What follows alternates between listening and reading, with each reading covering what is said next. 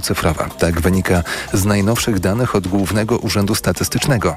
W lipcu ceny rosły w tempie 10,8%, licząc rok do roku. Ekonomiści mają jednak spore wątpliwości co do tego, czy w sierpniu będzie w stanie spaść do 9%. O czym Tomasz Setta. Za hamowanie inflacji w lipcu odpowiadały głównie spadki cen żywności. W ciągu miesiąca obniżyły się one o nieco ponad 1%. W porównaniu do czerwca najmocniej spadły ceny warzyw i owoców, co eksperci tłumaczą pogodą i zbiorami. Na tym koniec dobrych informacji. W lipcu bardzo szybko rosły ceny usług w skali roku o ponad 11%. Inflacje będą też napędzać drożejące w ostatnim czasie ropa naftowa i paliwa, mówi Jakub Rybacki, Polski Instytut Ekonomiczny. Spadek cen transportu prawdopodobnie kończy się. Dlatego inflacja w sierpniu obniży się nieznacznie. Podwyższają ceny paliw i to pomimo wakacyjnych promocji. Część ekonomistów prognozuje, że inflacja w sierpniu wciąż może pozostać na poziomie 10%, a to z kolei może opóźnić zapowiadane na jesień ewentualne obniżki stóp procentowych. Tomasz Setta, TOK FM. Lekarze skupieni w związku zawodowym kontra wszczeli spór zbiorowy z pracodawcą Narodowym Instytutem Onkologii w Gliwicach. Domagają się podwyższenia minimalnej stawki zasadniczej dla wszystkich lekarzy z tytułem specjalisty na umowie o pracę do wysokości około 22 tysięcy złotych. Grzegorz Kozioł. Prośby kierowane do dyrekcji Instytutu dotyczące wzrostu wynagrodzenia zasadniczego lekarzy specjalistów trwają od stycznia 2023 roku. Propozycje podwyżek zostały oparte o stanowisko samorządu lekarskiego oraz w oparciu o poziom dostępnych na rynku ofert pracy, informuje dr Krystyna Trela-Janus. W naszych postulatach była trzykrotna średnia krajowa, ale to jest do dyskusji. Dyrekcja Narodowego Instytutu Onkologii w Gliwicach odpowiada, że nie jest w stanie spełnić żądań związku zawodowego, a przedstawione przez nią propozycje zostały odrzucone. Dyrekcja zawiadomiła o rozpoczęciu sporu zbiorowego Państwową Inspekcję Pracy oraz szefostwo Instytutu w Warszawie. Z Gliwic Grzegorz Kozieł, TOG FM. Do godziny 6 rano zamknięte będzie lotnisko w Katanie na Sycylii z powodu aktywności wulkanu Etna. To najnowszy komunikat dyrekcji portu lotniczego. Pasażerowie proszeni są o kontakt z liniami lotniczymi po informacje na temat ich lotów. Katania obsługuje istotną część połączeń z całego świata na Sycylię. Tegoroczny sierpień upływa również pod znakiem masowego napływu turystów na wyspę. Słuchasz informacji TOK FM. Takich tłumów w Zakopanem dawno nie było. To zdecydowanie najlepszy okres tego lata. Przyznają zgodnie górale. Niestety wiąże się to z ogromnym ogromnymi kolejkami i zatłoczonymi szlakami. Żeby uniknąć dodatkowych frustracji, warto skorzystać z kilku podpowiedzi pracowników Tatrzańskiego Parku Narodowego. Pogoda w górach przez cały weekend dopisuje turyści także, mówi Tomasz Zając, przewodnik i pracownik TPN-u. Jest to wymarzona pogoda do górskich wędrówek, czy to dolinnych, czy jeżeli ktoś ma aspiracje wyższe partie się wybrać. Ale żeby w długi weekend nie utknąć w kolejkach, warto wstać wcześniej. Jak wybierzemy się na przykład na Giewont czy na Orloperć i to będzie w okolica właśnie godziny 10, 11, tam też możemy spotkać innych ludzi, może być ich całkiem sporo. Nie wyprzedzajmy się, bądźmy dla siebie życzliwi, mili. Bilety do Parku Narodowego warto kupić wcześniej, na przykład przez internet, także na parking, gdy wybieramy się do Morskiego Oka. Teraz prognoza pogody. Pogoda. W dzień najwięcej słońca na południu, tam również przeważnie bez opadów. Poza tym jednak w Polsce przelotny deszcz. Na termometrach od 20-23 stopni na wybrzeżu, od 27 do 30 na przeważającym obszarze, do 32 w centrum i na południowym zachodzie, ale lokalnie nawet 34 stopnie. Radio TOK FM. Pierwsze radio informacyjne. Mikrofon, Tok FM. Tok FM.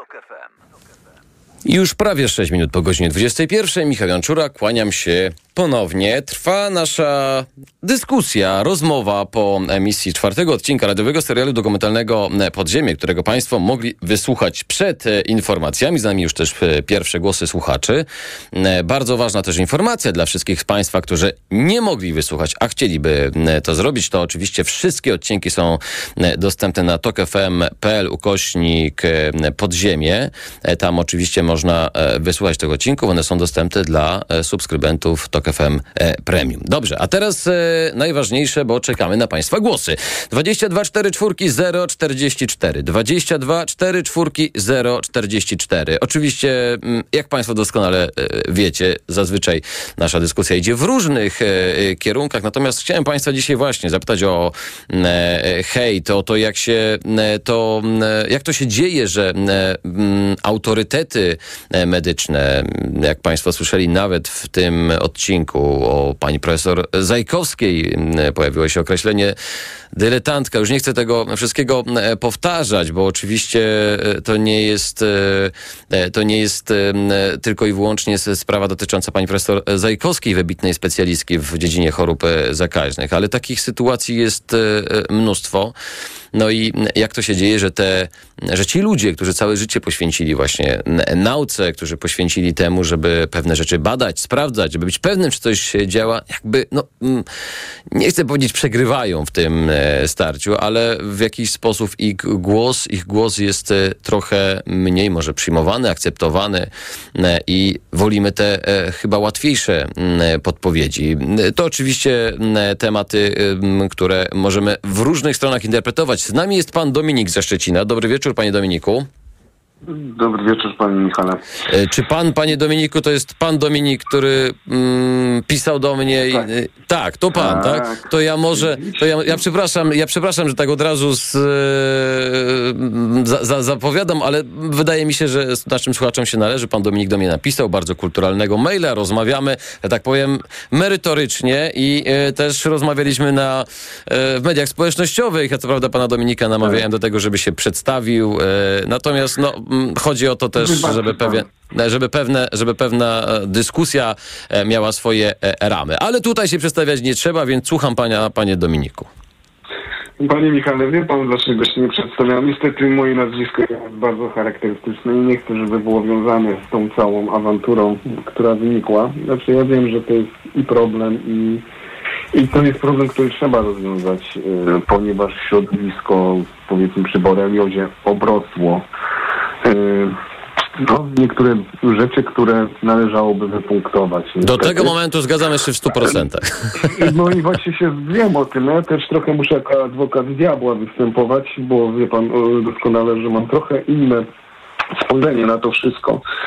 Yy, tak posłuchałem to, co pan yy, Śmielewski, profesor, yy, powiedział na temat, że każdy dodatni jest KKI. No nie jest każdy dodatni KKI i nawet profesor z Dąbrowy nie wymyślił tej metody, tylko ta metoda została wymyślona przez profesora Ząbka w Warszawie. Nie, w ogóle, znaczy to oczywiście, to oczywiście nie padło. Po pierwsze, że to nie, nie że każda, ja tam chyba padło słowo padło, praktycznie, padło, tak. praktycznie każda. Natomiast, no, no tak, natomiast no, metoda, metoda Elis pod 2 była tą, która, no, jak, jak, jak rozumiem, tak, jest, jest w jakiś sposób autorska jeżeli chodzi tak, o profesora Wielkoszyńskiego. Dokładnie, zgadzam się z tym, ale też jest i LTT, które już nie jest autorskie. Tak. I też nigdy jest, nigdy prawie przez wszystkich nie jest uznawane, poza Niemcami. I się Niemcy niestety w jakiś sposób specjalizują w tej boreliozie i te badania uznają. Nie wiem, panie Michale, czy pan wie, jakie były yy, że tak powiem, warunki, kiedy powstała mm, Elisa i Western Blot jako tier 2 i wyszukiwanie yy, przeciwciał boleriozy. No to też się zaskoczyłem, bo też się czegoś przy okazji nauczyłem nowego.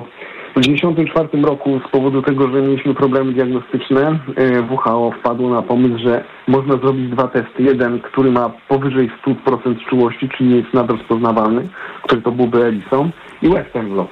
Ale to miało być rozwiązania tymczasowe. Do tej pory nic nie zmieniono. Są y, negatywne, wie pan doskonale, badania, jeśli chodzi o czułość Elis, y, Elisy, badania i Western Blota. Pan doskonale wie o tym. Dlatego też powstał ten LTT, który troszeczkę inaczej działa. Y, jestem zaskoczony tym, że profesor Chmielewski głębiej nie wszedł w tą materię i naprawdę nie wypunktował słabych punktów tego badania. No bo ja jestem zdania takiego, że jak mamy jakiegoś wroga, to, to, to trzeba patrzeć w tej perspektywie, bo tu słowa mafia e, padają. E, profesor Simon podawał do prokuratury ludzi, tak? Niestety, niestety, niestety bez, bez efektu. No to ja wychodzę z założenia, że to należy zrobić. Znaczy, panie Dominiku, tylko jedna, jedna jest sprawa, bo to, to tak. wymaga do, doprecyzowania. Znaczy, pan profesor e, Simon nawet tutaj na antenie kiedyś po jednym z odcinków zapowiedział, że rzeczywiście e, w prokuraturze jest jedna ze spraw, ale chodzi o pacjentkę, u której e, doszło do konieczności przeszczepu wątroby tak. po, po tak, stosowaniu metody ALS. No i prokuratura miała zbadać, oczywiście pewnie związek przyczynowo-skutkowy. To jest etap e, śledztwa, Mhm. więc nie wydajemy na razie wyroku w tej sprawie. Mam jeszcze, mam jeszcze jedną prośbę. Proszę, e, ILAC tak można delikatnie odseparować od Akademii Boreliozy, powiem to słowo. To nie jest tożsame. E, I tutaj następuje właśnie wylanie dziecka z kąpielą, się tak wyrażę. E, To jest dosyć, mówię, to jest bardzo skomplikowana materia i trochę ciężko jest to zniuansować czasami. I zdaję sobie sprawę, że osoba patrząca z zewnątrz może mieć no niejaki e, kocioł w głowie przysłowiowy, a ludzie wypadając z NFZ-u, a wie pan doskonale jak NFZ działa, Wiem. no to e, lepiej, że nawet pójdą do tego lekarza ILAC niż tam na biorezonanse, które de facto są propagowane na wzdłuż i wszerz Polski i to jest dopiero tragedia naszego e, kraju. Znaczy, tak znaczy wyrażę. tych tragedii, panie Dominiku, jest e, chyba nawet więcej niż jesteśmy w stanie tutaj wymienić, ale właśnie problem polega na tym, że e, ja oczywiście absolutnie e, rozróżniam pewne rzeczy. Mam nadzieję, że to w serialu też jasno wybrzmiało. ILEC to jest e, te amerykańskie e, towarzystwa, przynajmniej tam powstało, prawda? Które, które rozrosło się na, na inne kraje i samo ILAC jako towarzystwo to jeszcze nie jest nawet metoda lecznicza. Ona po prostu ma pewne zalecenia i, i tymi zaleceniami lekarze ILAC, którzy, którzy to stosują i uważają się, kierują. Natomiast widzi pan, pan mówi o tym, żeby lepiej iść do lekarza ILAC, który e, niż pójść na jakiś biorezonans. Natomiast no, mamy sytuację, którą też pokazaliśmy w drugim odcinku, że jedna z pacjentek Wiem, poszła, tak. poszła do lekarza, e, który był polecany przez, i, przez e, Akademię Boreliozy, bo na stronie tam była informacja o tym, Tak. pani doktor, i też trafił na Zgadzam się. biorezonans. I to e, e, trochę się tego nie da, wie pan, tak e, absolutnie rozdzielić jednego od drugiego, prawda? Da się, da się, da się. Już tłumaczę dlaczego. Nie wiem, czy ta cała wypowiedź nie została trochę ucięta z tyłu ani z przodu. Nie zarzucam tego panu. Czy ta cała wypowiedź tego spotkania, bo słyszałem, śledzę państwa z audycję z wypiekami. Y, Chodzi mi o całe spotkanie pacjentki z lekarzem. Y, Całość dobrze byłoby usłyszeć. Ja wiem, że program y, radiowy się rządzi swoimi prawami, tak? I Ale pytanie mówi pan o- o- mówi pan o Już rozmowę- Tłumaczę, już tłumaczę, Mhm, już tłumaczę o to chodzi. Czy było powiedziane albo, albo? Bo jeśli powiedziany był sam rezonans, no to dramat totalny, a jeśli było albo i badania, no to z tego co pamiętam tam było, że był zrobiony biorezonans, ale potwierdziło się to w badaniach. Więc yy, może rozmawiamy o innej części pań, yy, pana dokumentu de facto. Chciałem jeszcze tylko y, jedną rzecz zwrócić i jedną rzecz bardzo uprosić też, jak są już profesorowie się wypowiadają. Najbardziej to mam y, niestety duży żal do profesora Simona, ponieważ używa kolokwializmów. To jest niewybaczalne przy jego poziomie wiedzy, wykształcenia i kulturze. Po prostu wymagajmy tego. Naprawdę wymagajmy. Tak samo profesor Files. Ja wiem, e, emocje i tak dalej, i tak dalej. Ale to są ludzie nauki. Naprawdę to ludzie nauki. Nikt ich, że tak powiem, nie obraził, nic złego nie zrobił, a są po prostu e, kwantyfikatory ogólne, tak? W ogóle, wcale, prawie i tak dalej, i tak dalej, i tak dalej. No, z tym, wie pan, nie obraził ich, to ja bym e, był tutaj naprawdę bardzo ostrożny, bo e, wystarczy weź... Ja rozumiem, że to, są, że to są ludzie, którzy są w jakiś sposób już przez te, przez te lata mogą być, mają pewnie grubą skórę, bo, bo inaczej się te, tego nie Ja dało znieść. Natomiast, Ja natomiast wie pan, każda ich wypowiedź, nawet w naszym serialu wiąże się z tym, że pojawia się fala hejtu. To też jest tematem naszej Tak. dzisiejszej dyskusji, dlatego do tego nawiązuję. Zgadzam się, zgadzam się z tym i nie podoba mi się y, hejtowanie ludzi, nawet, nawet, przede wszystkim nawet profesora Simona ma swój wkład w naukę, tak, ma wkład w leczenie y, żółtaczki, wiem doskonały, wiem, że ma, wiem, że ma AIDS. Nie wiem tylko czemu y, po prostu ten wkład w leczeniu boreliozy po prostu zatrzymał się na 30 latach. Ja wiem, że nie można być od wszystkiego, ale nie nazywałbym go właśnie w żaden brutalny sposób, nie na tym polega dyskusja. Jak się zaczynamy wyzy- wyzywać, czy to obrażać, no to już nie ma o czym rozmawiać, bo jedna strona się za, e, zapiecze i nie pozwoli zmienić zdania, czy nawet przypuścić swoich argumentów. I chodzi mi tylko o to, żeby profesor mówiąc o innych lekarzach, którzy go nie obrażali, nie e, epitetów odpowiednich nie wysyłali, nie robił tego w ten sposób, nie? Bo to blisko jest tam szarlatanerstwo, szalataneria i tak dalej, i tak dalej, to już naprawdę y, no ten poziom trochę schodzi za bardzo. y, Panie, panie Dominiku, jeszcze- e, dziękuję za ostatnia pana... Rzecz, Michale. Dziękuję za... Ostatnią rzecz tego, panie Michale, chcę powiedzieć. Tylko jedną. Skoro jest tyle osób poszkodowanych przez Clostridium i problemy jelitowe, naprawdę chciałbym to zobaczyć, ponieważ sprawdzają specjalnie y, coś takiego jak, y, Boże, statystyki i naprawdę tych osób jest 10-15. Ale Rocznie. wie pan, ale to... Wie pan, ale, 10-15 ale i to są zakażenia szpitalne. Nie ma nawet wyszczególnionych, że to jest wygląda przewlekła e, antybiotykoterapia. Ale to tak tylko chciałem podsumowując na sam koniec po prostu. Chodzi mi o to. No wie pan, gdyby Clostridium difficile przy tej, e, jak to e, pan profesor e, ujął, zaraźliwości tego było powszechne i było setki tych przypadków, no to byśmy naprawdę e, bardzo e, źle funkcjonowali jako, jako, Tak. jako, jako się społeczeństwo. Tu chodzi po prostu o, o Tak. sytuację też, żeby też było jasne, Clostridium nie jest powodowane tylko i wyłącznie przez e, to leczenie AIRAC, bo niejednokrotnie wie, wielu Tak. ludzi przy, przyjmuje antybiotyki z zupełnie innych powodów i też, i też do tego dochodzi. A tak z ciekawości, panie Dominiku, pan jest jakoś związany ze światem medycznym?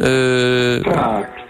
Rozumiem. Tak, dosyć jestem związany. I dlatego po prostu znam to i staram się rozmawiać na, pewnych, na pewne argumenty z panem. Widzi pan, Yy, widzi pan i to jest, i to jest, to jest też tak tro, trochę do waszego środowiska. Jeżeli, jeżeli mm, pan się poczuwa jako część tego środowiska, e, że, że bardzo e, rzadko w tych rozmowach ktoś e, jasno jest w stanie stanąć przed e, mikrofonem i powiedzieć tak, mam wiedzę, mam doświadczenie, e, mam wykształcenie w tym, w tym e, zakresie, nazywam się tak i tak i wtedy rozmawiajmy. Kulturalnie, absolutnie się z panem zgadzam, bez epitetów, bez wyzyk, natomiast no, też tak się dzieje, że bardzo, że bardzo duża część środowiska mm, medyków też boi się, ja to rozumiem, absolutnie. Po prostu hejt, jaki się wylewa, ciągle nawiązuje do tego tematu dzisiejszej Tak. audycji, jest po prostu niewyobrażalny. Ja nie będę się uskarżał na swój los, bo ja jestem dziennikarzem i muszę mieć grubszą skórę. E, W związku z tym. Natomiast to, co się dzieje, e, co widzimy, co widzimy też chyba obaj, prawda? W mediach społecznościowych w związku z tym tematem, no e, to, jest, to jest po prostu fala hejtu. A wiemy, że słowa w wielu sytuacjach naprawdę potrafią boleć. Bardzo dziękuję, panie Dominiku. Pan Dominik ze Szczecina. Dziękuję za pana głos. No to pan Leon z Chorzowa teraz. Panie Leonie, dobry wieczór. Dobry wieczór. Moje zdanie, żeby nie, jakby nie zajmować za dużo czasu, krótko. E, mam wrażenie, że e, mamy dwie grupy. E, grupę wtajemniczoną, grupę ludzi. E, z drugiej strony e, jest jakaś grupa poszkodowanych. E, W tym wszystkim brakuje troszeczkę jakiejś mm, synchronizacji, nie wiem, nazwę to ogólnie synchronizacji odgórnej. E, o co chodzi? W Mhm. strukturach państwa chyba nie ma za bardzo e, jakiejkolwiek kontroli, jakiejkolwiek, e, jakiegokolwiek nadzoru. E, trochę po waszych wiadomościach, które słuchałem, e, jeżeli ja słyszę, że w Narodowym Instytucie e, Onkologii w Gliwicach mamy problem z e, kwestiami płacowymi, no, no to nie ma się trochę co dziwić, że, że pewne struktury w ogóle nie działają. Jeżeli my jesteśmy na etapie e, wynagrodzeń, nie wiem, w zakresie podstawowym. I tyle. To jest moje zdanie na ten temat. E, myślę, że pewne rzeczy, jeżeli byłyby ujęte w, e, e, nazwijmy to w jakiś, w jakiś sposób przez organy państwa, przez organy, które... które Rozumiem, że po prostu panu kontrolę. brakuje obecności państwa w tym i, i takiego... Nie chodzi o, pań, nie, nie, nie chodzi Mhm. o państwo jako państwo. Chodzi o to, że jeżeli my w, w Instytucie Narodowym rozmawiamy o płacach, Mhm. no to my jesteśmy na, na etapie, e, nie wiem, to nawet nie jest etap podstawowy. Ale pan wie, że to jest bo- bolączka pewnie w większości szpitali w tym, w tym kraju. Ale proszę pana, to nawet nie jest bolączka szpitali, to jest myślę bolączka całej e, sfery budżetówki tak zwanej. Mhm. bo z całym szacunkiem dla, e, nie wiem, nazwijmy zawodu osoby, które dbają o czystość takich różnych placówek, jeżeli podwyższamy minimalną płacę i, i, i one się zaczynają zbliżać, te płace, do osób, do, do osób, które e, są zatrudnione jako, nie wiem, profesor, doktor i tak dalej, i tak dalej, E, o, troszeczkę teraz przesadzam, ale generalnie... e, Wiemy o co chodzi, tak. Myślę, że myślę, że wiele Tak, osób zdaje sobie sprawę Więc- z tego, że, że bardzo często pielęgniarki, e, pielęgniarki no mają podnoszoną pensję po to, żeby nie być na minimalnej e, krajowej. Ciągle to są bolączki i- w wielu miejscach. Tak, jeżeli my jesteśmy na tym etapie, no to w tym momencie jest to e, zielone światło dla... Ja tutaj jakby nie mówię, że coś jest prawdziwe, coś jest fałszywe, coś jest dobre, coś jest złe, natomiast jest to au- automatycznie przestrzeń dla e, różnego, różnego rodzaju dziwnych zjawisk. To jest moje zdanie. Rozumiem, rozumiem o, czym pan mówi. Bardzo dziękuję panie Leonie. Pan Leon z e, Chorzowa. I trochę tak jest. To znaczy, to nawet mówią sami e, lekarze. To podkreślają też ludzie, którzy badają to od tego, tej strony naukowej. To znaczy, nie niedziałanie w takim zakresie, jak powinno e, działać publiczny, jak powinien działać publiczny system ochrony e, zdrowotnej, powoduje, że pojawiają się ludzie, którzy chcą to e, wykorzystać. Trochę to jest też tak, że przez to, jak działa ten system właśnie, no być może mamy też problemy właśnie z zaufaniem. Pan Adrian z Bielska Białej jest teraz z nami. Panie Adrianie, dobry wieczór. Witam serdecznie, dobry wieczór, panie redaktorze. Dobry wieczór państwu. Ja mam, panie redaktor- redaktorze, do pana pytanie. W którym odcinku my usłyszymy głos ludzi wyleczonych dzięki e, metodzie e, ILAC? E, bardzo jest to brakujący głos. Sam przeszedłem to leczenie dwa lata temu. Ci lekarze, bo spotkałem się z dwoma lekarzami, którzy leczyli mnie tą metodą, można powiedzieć, uratowali mi życie. Nie mogę teraz słyszeć, jak, jak, jak są opluwani, jak są deptani e, w, w, po prostu w, w pana audycji, bez żadnych skrupułów. E, Proszę mi uwierzyć, nie miał pan do czynienia z, z boleriozą. E, Osoba chora udaje się do zakaźnika, e, dostaje antybiotyk e, na e, 30 dni, to już naprawdę musi być cud. I jest później zostawiona bez niczego, bez żadnej pomocy. Objawy pan ma nadal. Nie jest pan w stanie funkcjonować. Przepraszam, gdzie my mamy się udać? Wraca pan do zakaźnika, on już rozkłada ręce, bo takie są procedury. Więcej panu nie jestem w stanie pomóc. Do widzenia, niech się pan idzie leczyć do psychiatry, do psychologa, dietka, może coś tam, może dużo ruchu. Po prostu są zostawiani ci ludzie na pastwę losu. Dopiero tak naprawdę ci lekarze wchodzą głębiej inne, to jest wiele chorób, wiele koinfekcji. To nie jest takie wszystko proste, jak się tutaj pokazuje. I tak naprawdę dopiero ci lekarze są w stanie pomóc. Nie powiem, oczywiście, są różni lekarze, tak jak w każdym środowisku, ale nie można wrzucać ich do jednego worka, panie redaktorze, bo jest to po prostu dla mnie nie do przyjęcia. E, mm, Panie Tren, dziękuję za Pana głos, bo one, zresztą ja nie ukrywam tego, że tych y, głosów pojawia się mnóstwo, wie Pan. I ja przyjąłem e, taką strategię, że ani z tymi, którzy twierdzą, że byli poszkodowani, ani z tymi, e, którzy twierdzą, że e, zostali wyleczeni, nie rozmawiam na słowo. Pan rozumie, prawda? Narracja, narracja jest cały Ale redaktorze. momencik. Nie- Wielokrotnie, wielokrotnie pytałem. Aha.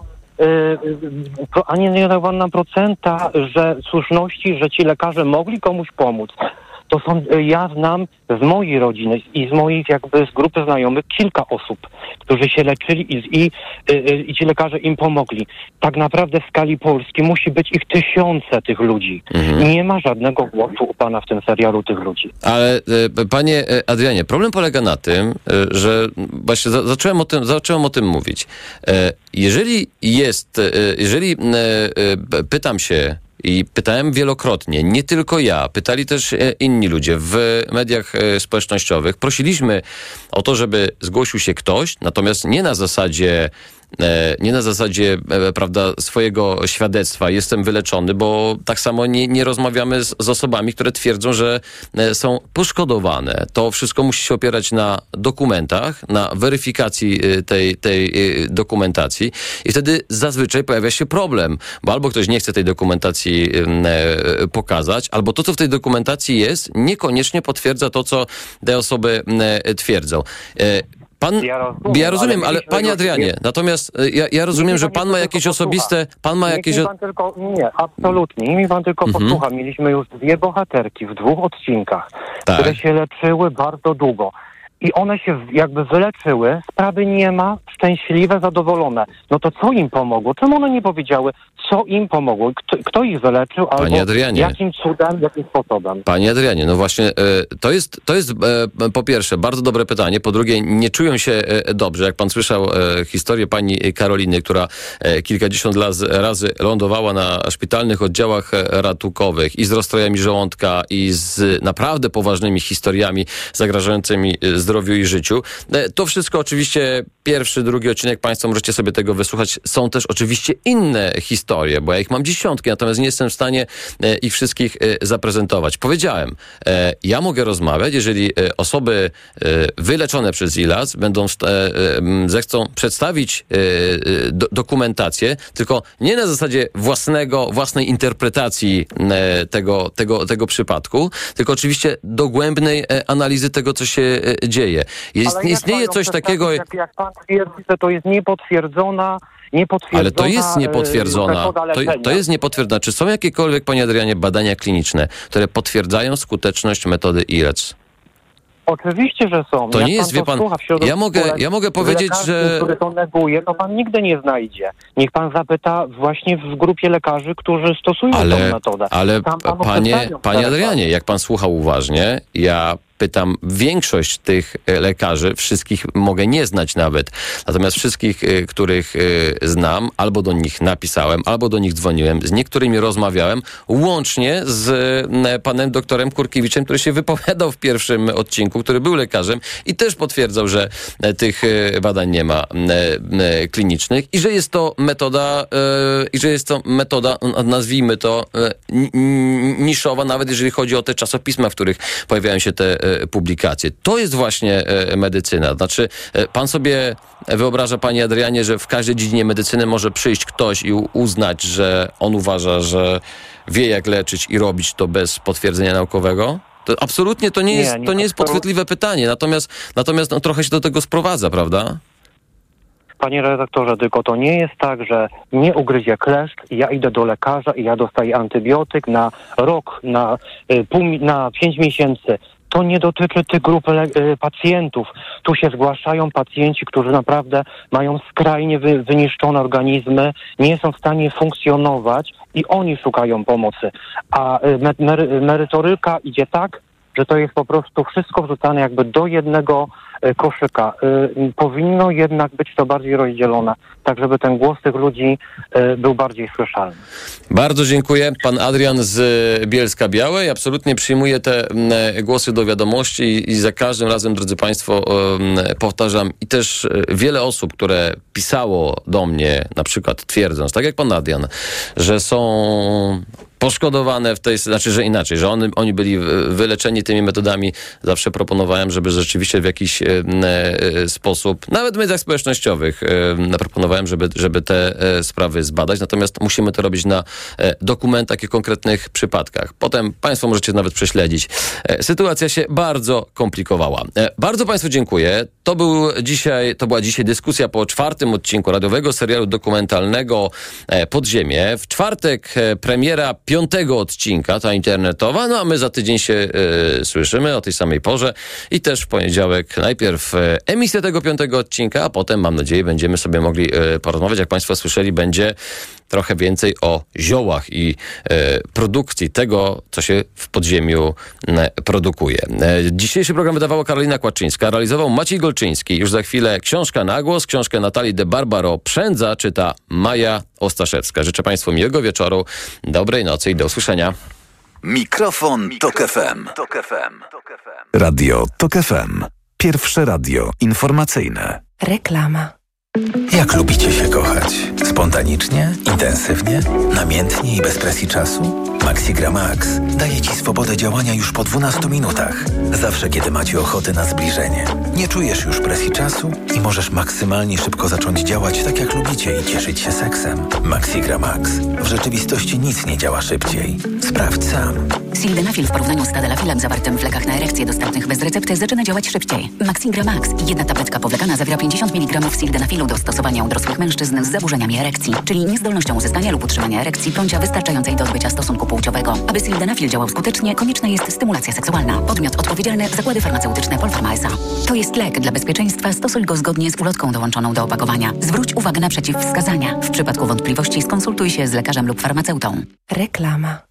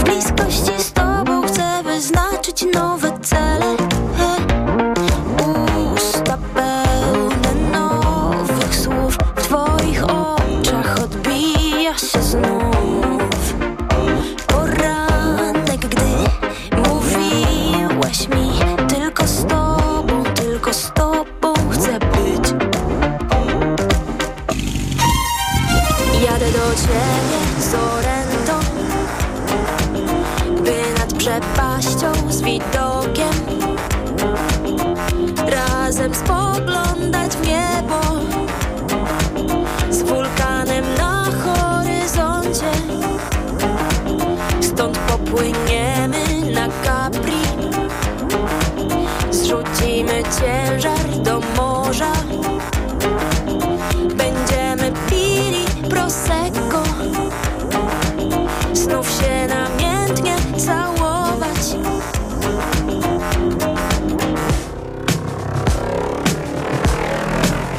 Na moim ciele pozostaje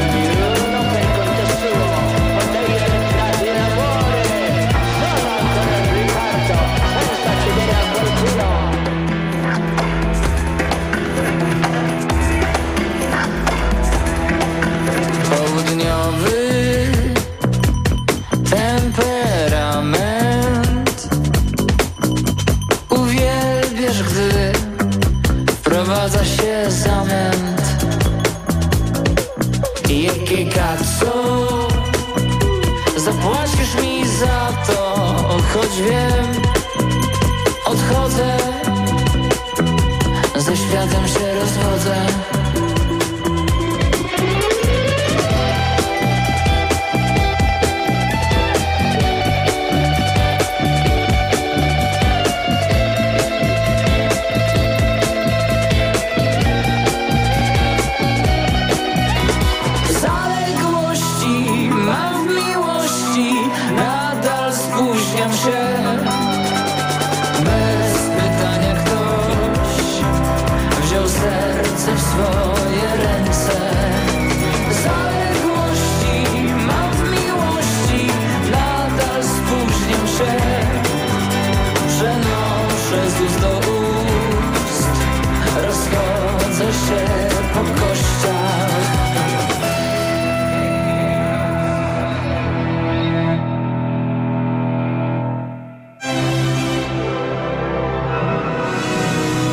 Książka na głos.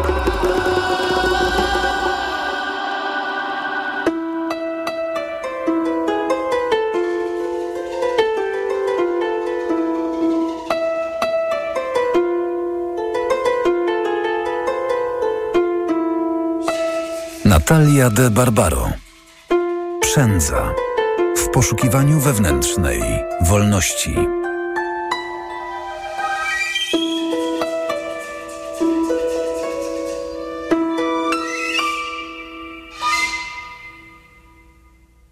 Pamiętam moment, kiedy wiele niosłam na swoich barkach. Moja ukochana przyjaciółka utraciła swoje nastoletnie dziecko, a ja starałam się dzień po dniu towarzyszyć jej w tej tragedii.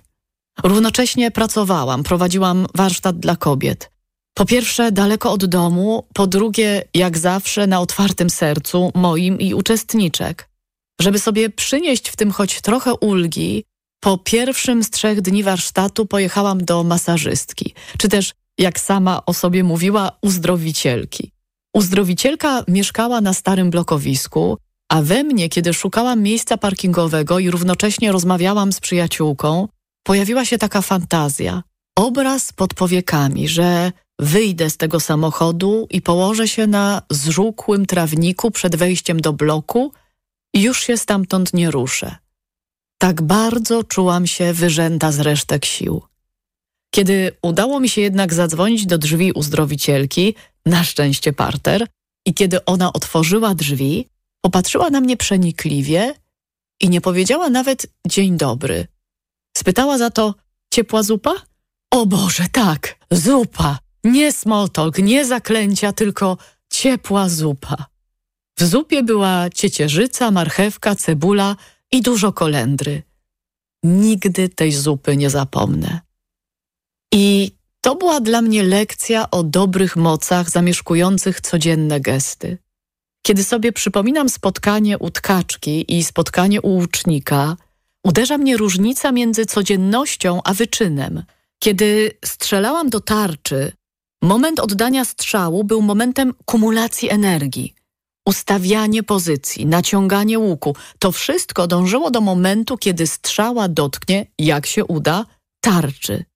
Spytałam kiedyś moją przyjaciółkę, bardzo wnikliwą terapeutkę, Maję Brankę, co jest dla niej istotą tego, co nazywa się męską energią. Czy to jest strzała? spytałam. Nie, nie strzała, odpowiedziała nomen omen celnie. Cięciwa. Ruch napinania cięciwy. Napięcie jest istotą tej energii. W tkaniu jest inaczej. Nitka górą, nitka dołem, nitka górą, nitka dołem. To mogło być w zależności od tego, w jakim jestem miejscu, albo nudne, albo medytacyjne. Jak szara nitka lnu. Energia mierzenia do celu zawiera w sobie jakąś obietnicę, która ma się spełnić, kiedy trafię w dziesiątkę i w jakiejś formie się spełnia. Kiedy udaje mi się trafić, wyrzucam ręce w górę, śmieję się z radości, wydaję okrzyk. Ale to trwa tylko chwilę, bo zaraz znowu staję do kolejnego zadania. Kiedy tkam, Obietnica jest bardziej tajemnicza, nie wiadomo do końca, co jest jej treścią i kiedy się spełnia. Tkanie jest mniej efektowne. Nie wyrzucam rąk w górę, nie odnoszę zwycięstw ani porażek. Po prostu tkam szarą, lnianą nitkę.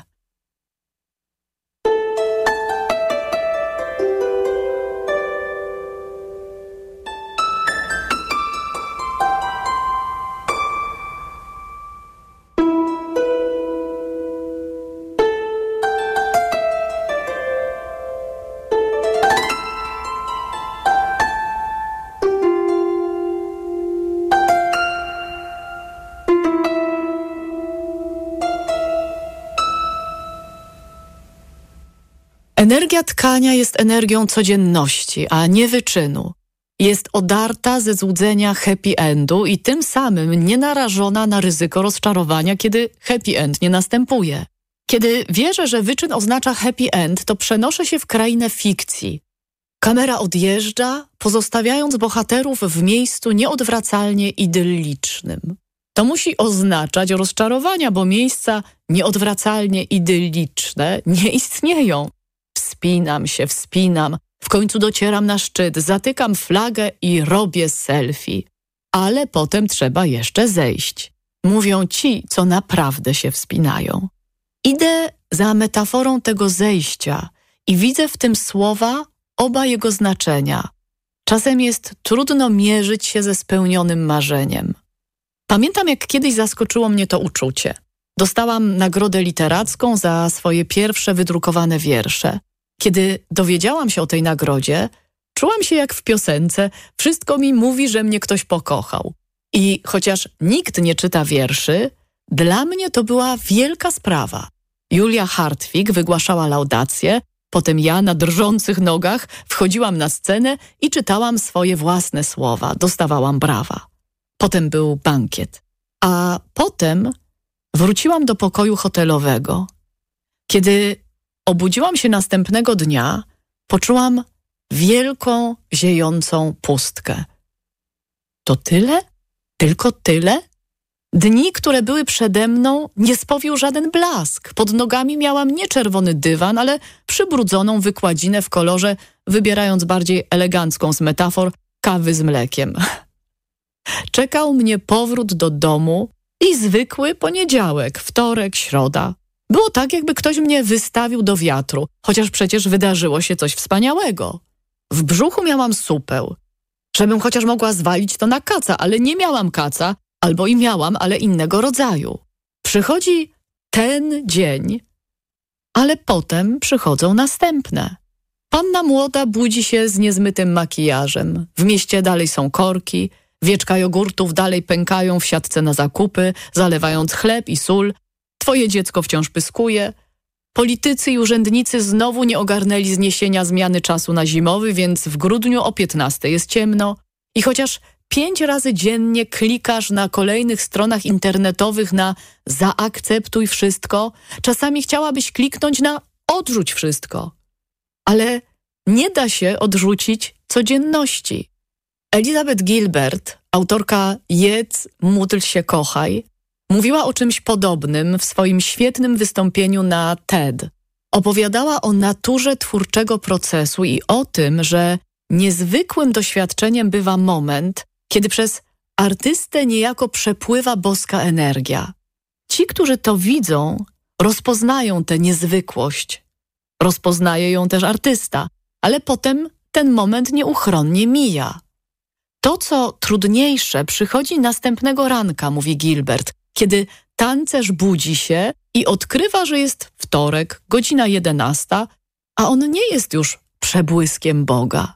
Jest tylko starzejącym się śmiertelnikiem z nadwyrężonymi kolanami i być może nigdy już nie wzniesie się na ten poziom.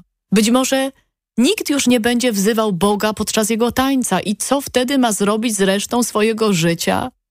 Jej hipoteza jest taka, że możemy zrobić sobie prawdziwą przysługę, zwłaszcza w twórczej pracy, jeśli przyjmiemy, że nasze dzieła, osiągnięcia, przebłyski geniuszu nie od nas pochodzą i nie do nas należą, Jest jakaś zewnętrzna siła, która raz na jakiś czas, jeśli zrobimy na to przestrzeń, jest gotowa się przez nas przejawić. A potem przychodzi codzienność. Czy można ją wybrać? Kiedyś, kiedy byłam nastolatką, mój tata powiedział do mnie: Zgódź się na szarość dni. Nie miałam wtedy na to zgody. Nawet dzisiaj czuję w sobie jakąś niezgodę, kiedy patrzę na to zdanie. Ale wiem, że jeśli żyję swoje życie i staram się głęboko oddychać, codzienność nabiera kolorów. Kiedy tkam, nie czekam na bal i nie czekam na happy end. Nawet kiedy skończę lniany gobelin i powieszę go na ścianie, nie będzie przy tym kamer. Wezmę następne krosna. Kiedy tkam codzienność, a nie celuję do następnej tarczy, staje się to naturalne, że powtarzam ciągle ten sam ruch i dopiero suma bardzo wielu ruchów może przynieść coś, co w świecie celowania nazywa się efektem. Nie to obiecują filmiki reklamujące niektóre z warsztatów, blerby na okładkach książek, billboardy, na których samochody mkną po drogach wijących się wśród nadmorskich skał w bliżej nieokreśloną dal, obiecując ucieczkę od tego, co tutaj. Nie to obiecują producenci maści czy talizmanów, które mają zmienić twoje życie. To samo, które tak idealnie wygląda na instagramowym profilu.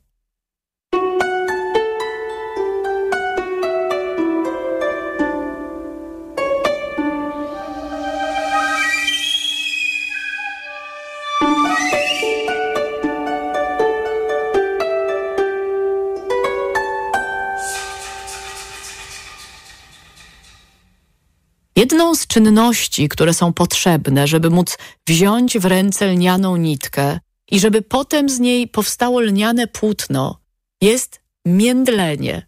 Tak, dobrze przeczytałaś. Czy to nie cudowne słowo? Służy do tego urządzenie, które nazywa się, zgadłaś, międlica. Międlenie polega na tym, że za pomocą międlicy oddziela się włókna od osłony. No i powiedz mi, że nie międlisz, ja międlę. Chyba nie ma dnia, żeby mnie międliła. Międlę swój z braku lepszego określenia rozwój osobisty. Międlę swoje sny i jawę. Międlę to, co ona mi wtedy powiedziała i co on wtedy zrobił. I wiem, że tak już będzie. Nie domiędlę się nigdy ostatecznie. Kiedy tkam, a nie celuję, nie potrzebuję spektakularnego efektu i nie wierzę nikomu, kto mi go obieca za jedyne 99,99 ostatnie dni sprzedaży. Wiem, że mam tkać i że coś w ten sposób powstaje. Nie chcę szybko, nie ufam szybko.